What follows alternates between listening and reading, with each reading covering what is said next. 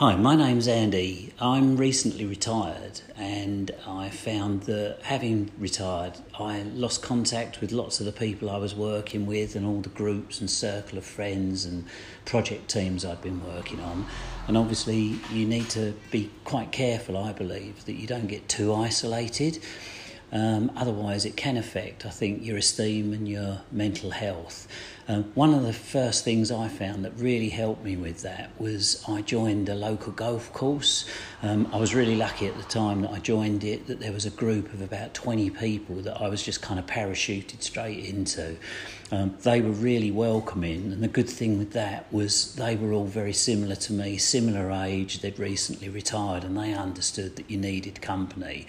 I found it really refreshing and certainly miles better for me in terms of mental health because you could team up with people, share the same concerns that you all had with this change, big change in your life at the time when you retire, I believe.